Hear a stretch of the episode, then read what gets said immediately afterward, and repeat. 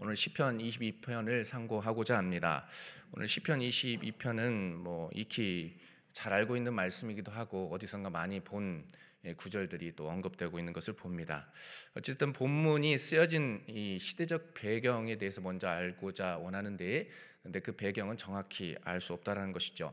하지만 많은 학자들이 이야기하기를 이 내용들을 봤을 때에 어, 다윗이 사울, 사울 왕에게 쫓길 때, 또 그의 아들 압살롬에게 쫓겨 다닐 때, 또는 다윗이 중한 질병과 같은 그런 고통 가운데 있을 때 그의 대적들이 날뛰임을 보고 있었을 때, 날뛰고 있었을 때였을 것이다 라는 이야기들을 합니다. 그런데 이를 종합해서 보면은 정확한 배경은 알 수 없지만 다윗이 고통 가운데 있었다라는 사실은 분명하게 보여줍니다. 그 내용이 오늘 본문의 내용 아니겠습니까? 고통 가운데 있었다. 이런 상황 가운데 쓰여진 이 시편의 말씀을 비탄시 또는 예수 그리스도의 순환을 예언한 메시아 예언시라고 일컫습니다. 다윗은 이 시편에서 극심한 고통 가운데 하나님 앞에 탄식과 함께 신뢰와 간구를 쏟아놓습니다. 특히 이 시편은 탄식이라는 구조, 그러니까 일 절에서 이십일 절까지는 그 다윗이 하나님을 향해 토로하면서 탄식하면서 기도하는 그런 내용이 일 절에서 이십일 절까지의 내용이라면, 또 이십이 절에서 마지막 삼십일 절까지의 내용을 보시면 찬양과 감사가 이어지고 있음을 볼 수 있습니다. 이런 구조로 두 가지 구조로 크게 나눌 수 있다는 것이죠. 좀 더 내용을 세부적으로 보면 일 절에서 이십일 절 내용을 보시면 반복적으로 등장하는 단어들이 있습니다. 돕다라는 표현, 그리고 구하다, 또 응답하다, 멀리하지 마옵소서 등의 말씀이 반복되고 있는 것을 봅니다. 이는 다윗이 하나님께 간절한 구원을 요청하고 있음을 알 수 있게 하는 그런 말씀이지요. 그 내용들이 일 절에서 이십일 절에 반복적으로 언급이 되고 있습니다. 다음으로 이십이 절에서 마지막 삼십일 절까지의 말씀을 보면 찬송하라, 영광을 돌리라, 경외하라, 경배하다, 그리고 절하다 라는 그 말씀이 또 반복적으로 등장하고 있습니다.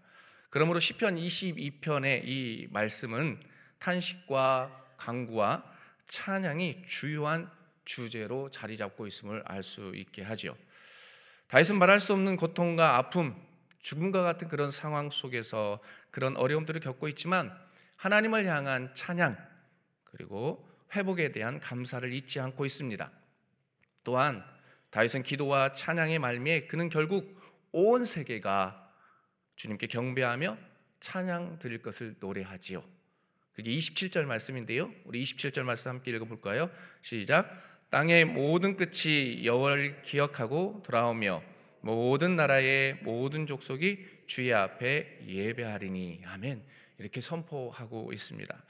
특별히 이렇게 진행되는 이 말씀들 가운데 이 새벽에 좀 깊이 있게 상고자, 상고하고자 하는 것은 이 고난에 대한 의미를 좀 나누고 싶습니다. 고난 가운데 있을 때 삶의 자리에서 겪게 되는 고난 앞에서 그리스도인들이 대처해야 할 방법이 무엇인가? 오늘 다윗의 이 시편을 통해서 다윗도 고난 가운데 그가 지혜롭게 대처하고 있는 것을 봅니다. 오늘 본문 말씀을 통해서 시대 가운데 적용할 수 있는 포인트가 무엇일까? 약 두 가지로 살펴볼 수가 있는데요. 먼저는 하나님께 버림받은 듯한 느낌이 들지라도 소망을 하나님께 두라는 것입니다. 소망을 어디에 두라? 하나님께 두라. 근데 대전제가 있습니다. 하나님은 절대 우리를 버리신다, 안 버리신다? 안 버리신다. 그 대전제예요. 예, 대전제고요. 어쨌든 이 시편의 다윗이 오늘 보면은 왠지 못한 그 서운함, 그리고 하나님이 응답해 주시지 않으니까 답답함 가운데 토로하고 있습니다. 일 절과 이 절 말씀 보면 이렇게 증가합니다. 일 절, 이 절 함께 읽습니다. 내 하나님이여, 내 하나님이여, 어찌 나를 버리셨나이까? 어찌 나를 멀리하여 돕지 아니하시오며 내 신음소리를 듣지 아니하시나이까? 내 하나님이여, 내가 낮에도 부르짖고 밤에도 잠잠하지 아니하오나 응답하지 아니하시나이다. 아멘. 무엇이 느껴집니까? 왠지 답답함이 느껴지지 않으십니까? 이 말씀은 오늘 다윗이 당시에 하나님께 버림받은 듯한 느낌이 드는 상황 가운데 놓여 있음을 분명하게 명박, 명백하게 알려주는 말씀입니다. 그 위기가 어떤 위기인지는 정확히 알 수 없습니다. 하지만 서두에서도 잠깐 말씀드렸듯이 뭐 사울의 박해, 아니면 뭐 그의 아들 압살롬의 반역, 아니면 중한 질병 등으로 보기는 하지만 어느 것인지는 명확하지 않다라는 것이죠. 중요한 사실은 지금 시인이 처해 있는 위기가 무엇으로 인한 위기였느냐가 아니라 그가 처한 상황이 하나님께 버림받았다라는 그런 느낌처럼 받아들여졌다라는 사실이죠. 다윗은 아무리 하나님께 부르짖어도 자신이 처한 그 상황, 상황이 변하지 않고 더욱더 악화되자 자신이 하나님께 버림받은 것처럼 느껴져서 하나님께 더욱 간절히 부르짖는 것처럼 보입니다. 그런데 여러분, 우리가 여기서 주목해서 보아야 할 것이 있습니다. 그것은 시인이 지금 하나님께, 그러니까 다윗이 지금 하나님께 버림받은 것처럼 느끼면서도 여전히 누구를 찾고 있느냐입니까? 하나님을 찾고 있다는 겁니다. 여전히 하나님을 찾고 있다는 사실이죠. 특히 일 절에서 이 절 말씀을 보면 다윗은 하나님을 너의 하나님, 너의 하나님이 아니라 누구의 하나님이라고 고백하고 있습니까? 나의 하나님, 내 하나님. 사랑하는 성도 여러분, 하나님은 너의 하나님이 아니라 내 하나님인 줄을 믿습니다. 네, 또 너의 하나님이 되기도 하지만 나의 하나님이신 거예요. 하나님은 나의 하나님, 내 하나님이라는 것을 알 수 있습니다. 내 하나님이라고 반복적으로 고백하고 있습니다. 이것은 다윗이 하나님께 버림받은 것과 같은 상황에 처해 있을지라도 여전히 하나님께 대한 신뢰를 버리지 아니했음을 알 수 있게 하는 말씀입니다. 한 걸음 더 나아가서 다윗은 지금 본절과 같은 부르짖음을 통해 주변으로부터 모든 도움의 손길이 끊어진 극한 상황에서도, 아무도 도와줄 수 있는 사람이 없는 것이죠, 그런 상황 가운데서도 하나님만이, 전능하신 하나님만이 자신의 유일한 도움이심을 고백하고 있는 것이지요. 다윗은 지금 자신의 삶이 너무 고통스러워 하나님이 정말 버리신 것 아닌가 하는 생각이 들지만 그래도 자신은 여전히 하나님께 소망을 두고 있습니다. 하나님께 소망을 두고 있다는 것이죠. 우리의 삶을 한번 돌아보세요. 고통스럽고 힘들면 하나님을 바라볼 때도 있지만 세상을 쫓아가기 마련입니다. 권력자, 능력자, 돈이 있는 자에게 빌붙어서 도움을 구할 때가 있는 것들을 고백하지 않을 수 없죠. 어쨌든 이 다윗은 이런 고통 가운데에서 소망을 하나님께 두고 있다. 실로 다윗은 어떤 형편에서든지 하나님과의 끈을 놓지 않고 꼭 붙잡고 있는 그 모습을 알 수 있습니다. 실로 하나님 앞에, 또 하나님께, 또 마음의 합한 자의 그런 신실로의 그런 삶들을 살아내고 있음을 봅니다. 사랑하는 성도 여러분, 우리들도, 오늘을 살아간 우리들도 이러한 상황 가운데 있을 때 이런 신앙의 자세가 필요합니다. 인생을 살아가다 보면 다윗처럼 극한 상황을 맞닥뜨릴 때가 있습니다. 그때 하나님 앞에 구하고 또 구하지만 또 부르짖을 때가 있지요. 하지만 여전히 나의 상황이 바꾸지, 바뀌어지지 않을 때가 있습니다. 하나님이 왠지 침묵하시는 느낌이 들기도 할 때가 있습니다. 그래서 버림받았다, 하나님 살아계신 것인가? 라는 질문을 토로할 때도 있을 것입니다. 그런데 여러분, 그런 가운데서도 하나님을 향한 그 사랑과 그 끈을 놓지 말아야 한다는 것입니다. 그때에도 오늘 본문의 다윗처럼 하나님에 대한 소망의 끈을 놓지 마십시오. 더 부르짖으십시오. 그리고 하나님 앞에 엎드리십시오.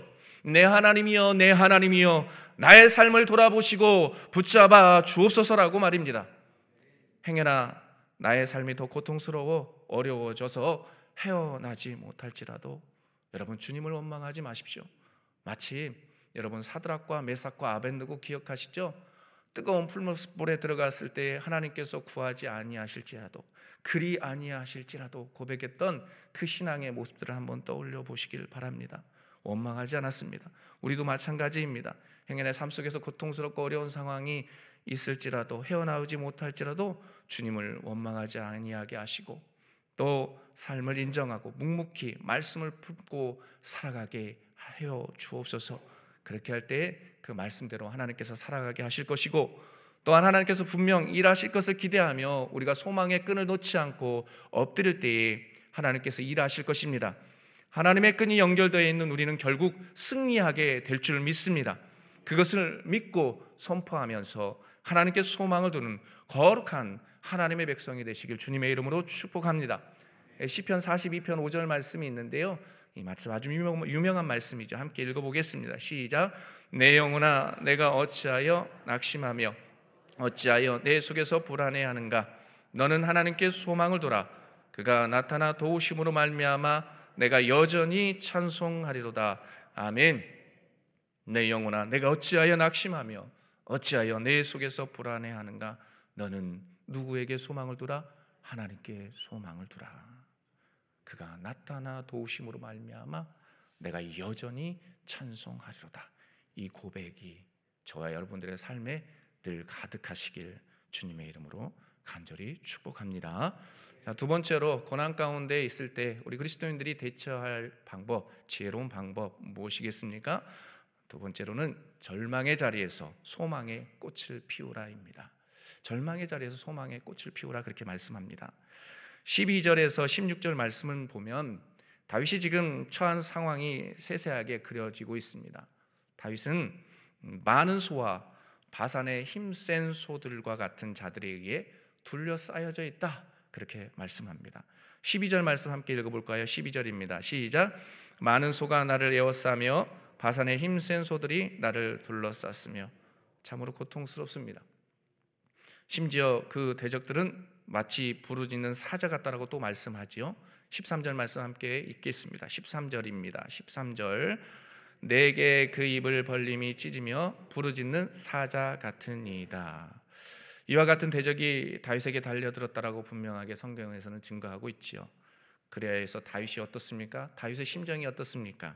뼈가 으스러지는 것과 같은 그런 처절한 육적인 고통, 뼈가 으스러지는 거예요. 이거, 이거를 뭐 어떻게 표현해야 될지 모르겠습니다. 어려운데 여러분 삶의 자리에서 그런 고통 느껴보셨나요?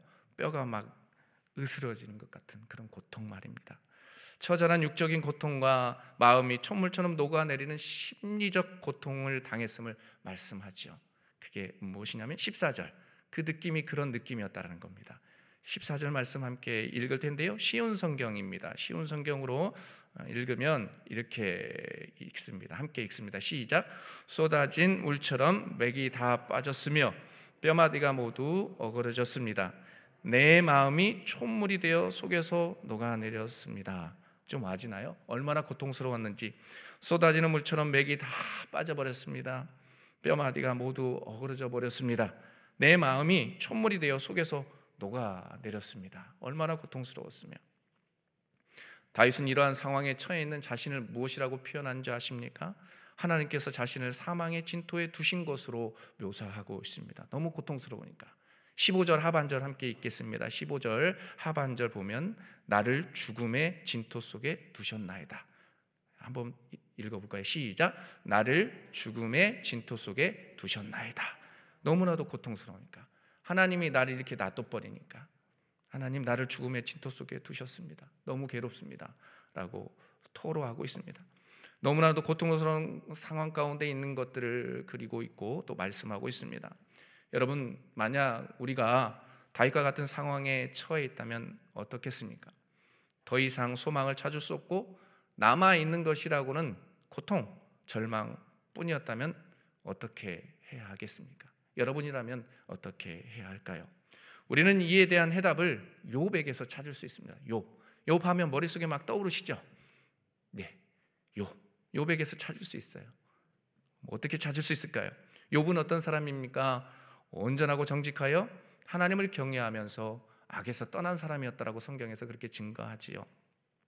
그런데 그에게 다시 일어설 수 없는 재앙이 들이닥칩니다. 그 재앙 첫 번째는 뭡니까? 하루아침에 재산이 다 없어져 버리잖아요. 그리고 또 어떻습니까? 사랑하는 가족들마저 다 죽고 말잖아요. 아들, 아들들이 다 죽고 말잖아요. 한꺼번에 아들들이 다 죽고 맙니다. 이제 그런 재앙이 거기서 그치면 다행인데 또 어떻습니까? 자신의 몸에 종기처럼, 종기까지 나서 육신의 그런 이 고통을 당해야만 했습니다. 팍팍 긁어대면서 고통스러운 상황을 겪어야만 했죠. 심지어 사랑하는 아내조차도 하나님을 욕하고 죽어버려라, 그렇게 이야기합니다. 참으로 절망적인 상황입니다. 물론 욥기의 말씀을 쭉 보면 친구들이 찾아와서 여러 가지 대화하는 내용들이 있습니다. 대화하는 내용들에서 욥의 어떤 어눌한 실수들도 있지만 여러분 쭉 읽다 보시면 욥은 하나님을 모독하는 말을 하거나 하나님에 대한 믿음을 저버리지 않았다는 것들을 보게 되지요. 끝까지 하나님을 향한 순전한 믿음을 지켰습니다. 그 결과 하나님은 어떻게 하셨습니까? 하나님의 때에 하나님께서 모든 것들을 회복시켜 주셨습니다. 다시금 일어날 수 있는 힘과 능력을 주셨다는 것이죠. 그렇습니다. 절망의 자리에 있었지만 하나님을 원망하지 않고 믿음을 끝까지 지켰기 때문에 욥은 다시 일어설 수 있었던 것입니다. 흑암과 같은 고통적인 그런 상황 속에서 다시 희망의 꽃을 피우게 되었던 것입니다. 사랑하는 성도 여러분, 바로 이것입니다. 하나님을 절대 신뢰하는 자는 절망의 자리에서도 소망의 꽃을 피울 수 있습니다. 믿으십니까? 우리가 하나님을 소망할 때 어떤 형편 속에 있든지 다시 일어날 수 있게 됩니다. 나의 힘으로, 나의 능력으로 일어나는 것이 아니라 순전한 믿음을 지켜나가는 성도들을 하나님께서 일으켜 세우십니다. 하나님께서 일하신다고요. 내가 하는 것이 아니라 하나님께서 일하십니다. 그러므로 어떤 위기와 고난 가운데 처할지라도 하나님을 향한 믿음을 절대 내려놓지 마십시오. 하나님을 붙잡고 살아가는 이들 결코 실망시키지 아니하시는 하나님께서 소망의 빛이라고는 전혀 보이지 않는 곳에서도 소망의 꽃을 피어나게 하실 줄 믿습니다.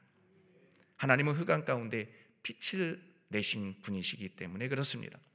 오늘도 여러분 절망의 자리에서 소망의 꽃을 피우실, 소망의 꽃을 피우실 그 하나님의 은혜를 기대하며 한 날을 멋지게 살아내시는 저와 여러분들의 삶이 되시길 주님의 이름으로 간절히 축복합니다. 아멘. 기도하겠습니다. 이 시간 함께 기도할 때에 오늘 주신 말씀을 머릿속에 한번 그려보십시오. 다윗은 오늘 시편의 말씀을 통해서 고통을 사실 노래해요. 고통과 어려운 상황 속에서 그럼에도 불구하고 하나님께 소망을 두는 일들을 결코 내려놓지 않습니다. 절망의 자리에서도 소망의 꽃을 피우기 위해서 무단하게 깨어서 하나님을 붙잡는 다윗의 그 모습을 봅니다. 우리에게도 그런 믿음이 있게 하시고 어떠한 상황 속에서도 하나님 원망하지 않게 하시고 묵묵히 믿음의 길을 걸어가게 해주시라고 함께 기도합시다. 더불어서 기도할 때 담임 목사님 일정 중에 계십니다. 하나님 은혜 가운데 모든 일정들, 또 해외의 일정들, 또 선교지 탐방의 일정들 잘 마치고 돌아오실 수 있도록 기도해 주시고, 또 기도할 때 이 땅을 긍휼히 여겨주셔서 악법들이 사라지게 하시고 그리스도의 계절이 오게 하여 주옵소서. 라고 함께 이 시간 주여 한번 외치고 기도하겠습니다. 주여! 하나님 아버지, 오늘 주신 말씀을 통해 우리 심령 가운데 하나님 새겨봅니다. 하나님, 다윗은 고통과 어려운 상황 속에서도 하나님을 향한 그런 기대를 놓지 않았습니다. 늘 하나님을 붙잡고 있었던 것을 봅니다. 하나님 아버지, 때론 기도하다 보면 하나님이 침묵하시고 하나님께서 하나님 응답하지 않는 것 같은 그런 느낌이 들 때도 있습니다. 그런데 그러한 상황 가운데서도 하나님은 절대 우리를 버리지 아니하심을 기억하게 하시고 하나님께 소망을 두는 거룩한 하나님의 백성이 되게 하여 주옵소서. 하나님, 우리의 상황 가운데 하나님 우리의 상황이 변하지 아니할지라도 정말로 그 상황 가운데 하나님 하나님 고통스러운 자리가 변하지 아니할지라도 하나님 원망하지 아니하게 하시고 늘 묵묵히 그 사명들을 잘 감당하며 나아갈 수 있도록 주님 도와주십시오. 하나님, 연약한 우리들을 붙잡아 주시길 원합니다. 하나님 아버지, 도와주십시오. 절망의 자리에서도 소망의 꽃을 피우게 하여 주옵소서. 오늘 다윗이 그랬던 것처럼 절망의 자리, 고통의 자리에서 하나님의 말씀을 붙잡고 예수 그리스도의 보혈의 능력을 덧입어서 소망의 꽃을 피우는 멋진 그리스도인 되게 하여 주옵소서. 하나님, 목사님 일정 가운데 계시오니 하나님 모든 일정을 하나님 잘 마치고 돌아오실 수 있도록 하나님 영육의 강건함으로 허락하여 주옵소서. 오 하나님 아버지, 하나님의 긍휼과 자비하심이 이 땅 가운데 임하게 하셔서 하나님 거룩한 하나님의 땅이 되게 하여 주옵소서. 악법들이 하나님 사라지게 하시고 하나님이 놀라운 역사가 이 땅 가운데 하나님 선교사님들이 빗뿌렸던 이 땅에 하나님 그리스도의 계절이 오게 하시고 하나님의 말씀이 살아 움직이는 이 땅 되게 하여 주옵소서. 하나님의 정의와 공의가 이 땅 가운데 실현되는 하나님의 은혜가 있게 하여 주옵소서. 주님 역사하여 주옵소서. 하나님 아버지, 은혜를 감사합니다. 오늘 말씀을 통해서 하나라도 깨닫고 하나님 하나님 세상을 향해 나가게 하신 하나님 감사합니다. 하나님, 인생을 살아가다 보면 하나님 앞에 대면할 때 왠지 외로울 때가 있습니다. 하나님 앞에 엎드리고 엎드렸는데 하나님 내 기도 제목이, 하나님 내 상황이 변하지 않고 응답되지 않을 때 답답할 때가 있습니다. 그러나 그 가운데에서도 하나님 묵묵히 소망을 하나님께 두게 하여 주옵소서. 오직 예수, 오직 하나님만 바라보고 나아갈 수 있는 거룩한 백성 되게 하여 주시고 그래서 하나님 아버지, 우리의 절망의 자리에 소망의 꽃을 피우는 멋진 그리스도인들 다 되게 하여 주옵소서. 오늘도 하나님 말씀 붙고 세상으로 나아갈 때에 그 부활의 신앙으로 승리하는 한날의 삶이 되길 원하옵고, 거룩하신 예수님의 이름으로 기도하옵나이다. 아멘. 주여 주여 주여. 하나님 아버지, 하나님 아버지, 하나님이여, 성령 하나님 아버지, 이 세상 가운데 하나님이 주신 은혜가 있게 하여 주시고, 하나님 악법들이 다 절패되게 하시고, 하나님 아버지, 하나님 앞에 세워진 그리스도인들 하나님 앞에 신실하게 살아가고, 또 하나님 하나님 앞에 택함 받았다는 그 정치 위정자들이 하나님 거룩을 회복케 하여 주옵소서. 거룩을 회복케 하여 주옵소서. 이 땅에 하나님이 주신 은혜가 차고 넘치게 하여 주옵소서.